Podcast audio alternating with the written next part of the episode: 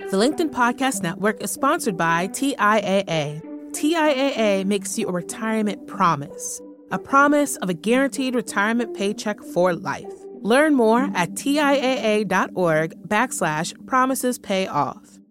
LinkedIn presents.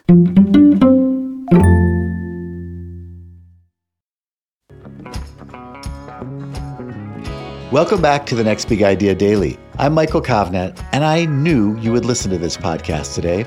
I knew you would because, like all of us, I can fall victim to hindsight bias.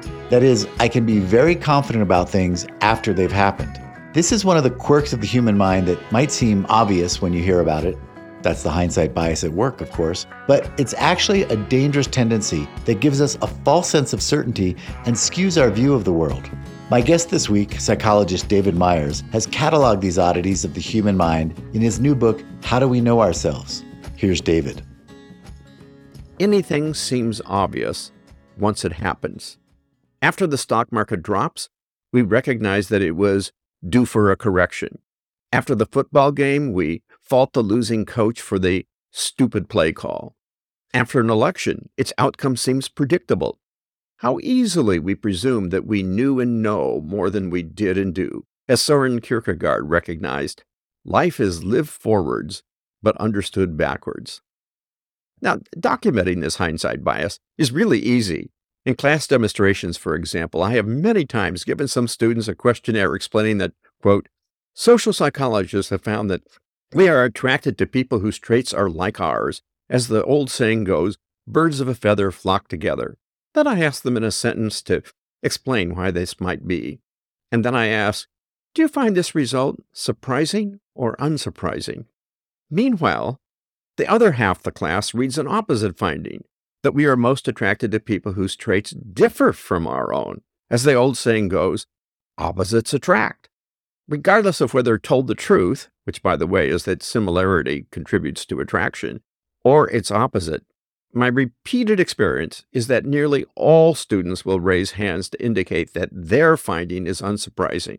They knew it all along, whether given the truth or its opposite.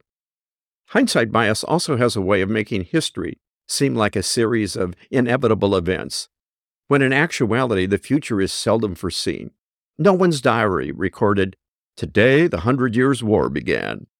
Thus, after the 9 11 attack, investigators found signals that made the disaster seem obvious.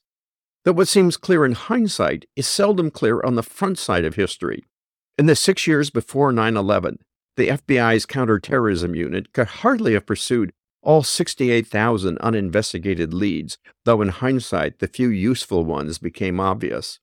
After the sudden and chaotic Afghanistan government collapse, pundits who never predicted such disparage President Biden for not having foreseen it. Moreover, we not only blame others for seemingly stupid mistakes, but also ourselves.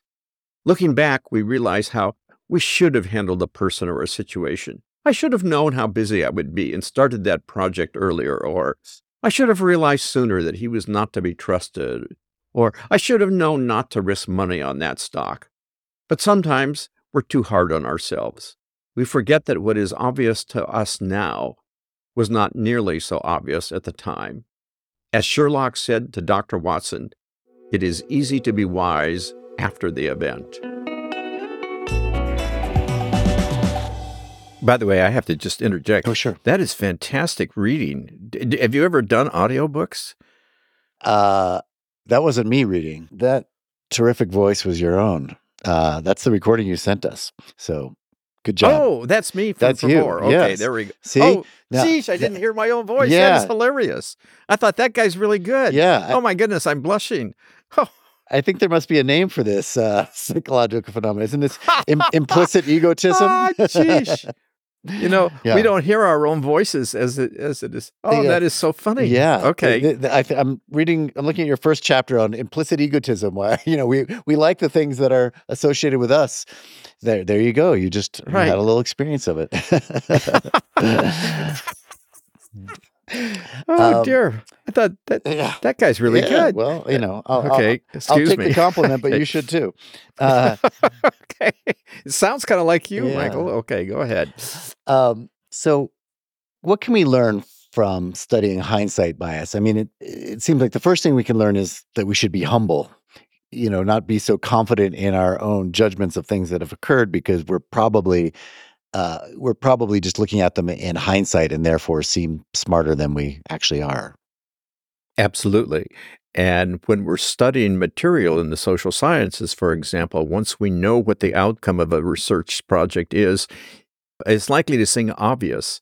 But we also know from this very research that had the research turned out exactly the opposite, we could rationalize that, and then it too would seem obvious. And so when things seem obvious, that's always after the fact. We're, we're very, very wise after the fact, after the election, after the stock market drop, right? After the outcome of the March Madness basketball game, we know what we would have done and should have done if we were the coach or the investor or the whatever.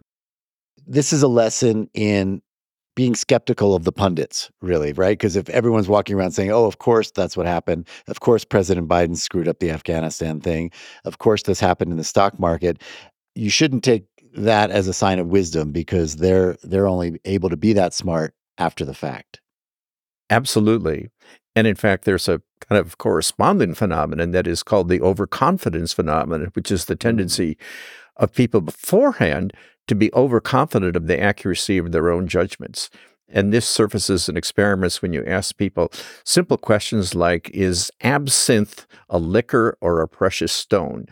If people are 75% confident of being right, the chances are about 60% that they'll actually be right. Hmm. And in many other ways as well, when people project how long it's going to take to complete a project, they tend to be overconfident.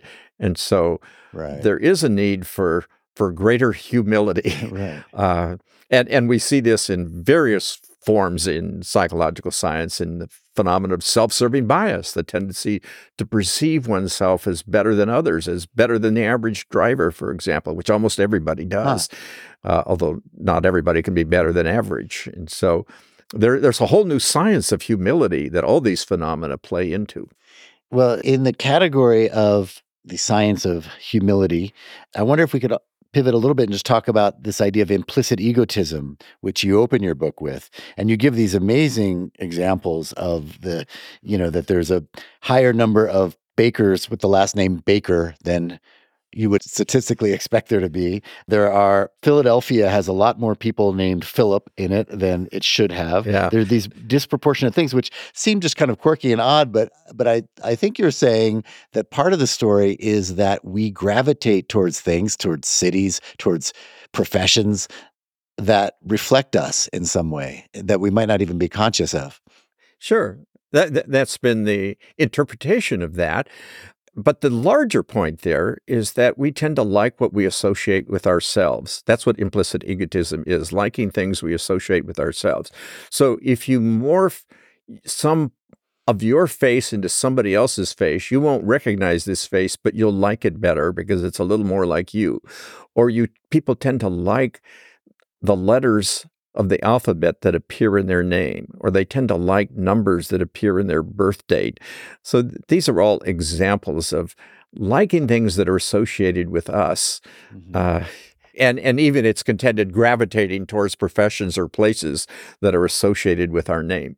Yes. Or perhaps that could explain why you heard the sound of your voice and thought, hmm, that's a nice sounding voice. I, yes. I mean, there is something we, we all like about ourselves when we, you know, see ourselves or hear ourselves. I mean, uh, there's the other phenomenon too of you can hear yourself and go, God, do I really sound like that? It's weird. But I, but there is this strange attraction we have to ourselves. Right. Right. yes, I guess so. Oh my goodness. I'm never going to let you live that down. oh my goodness. I'm going to tell, uh, geesh, I just can't believe I did that. But it's just uh, hilarious. this has been great. Well, David, thank you very much for being on our show. I really liked hearing your ideas, and everyone should go out and read your book. Michael, that's very kind of you. It's kind of you to welcome me, and it's been great to chat with you. Thanks for listening, everyone. The human mind really is an odd and marvelous thing, isn't it? And I hope you're enjoying yours. Of course, psychology is only one window into human behavior. Next week, I'm going to be talking with the data scientist and economist Seth Stephens Davidowitz, who's figured out a way that you can use big data to help you make big decisions about where to live, who to date, how to raise your children. Why rely on your fallible mind when you've got tons of data at your disposal? To get a weekly summary of these big ideas, sign up for my email newsletter using the link in the episode notes. This week's episodes were written and produced by me, Michael Kovnat, executive produced by Caleb Bissinger and Rufus Griscom. Sound design was by Mike Toda. The Next Big Idea Daily is a proud member of the LinkedIn Podcast Network. See you next week.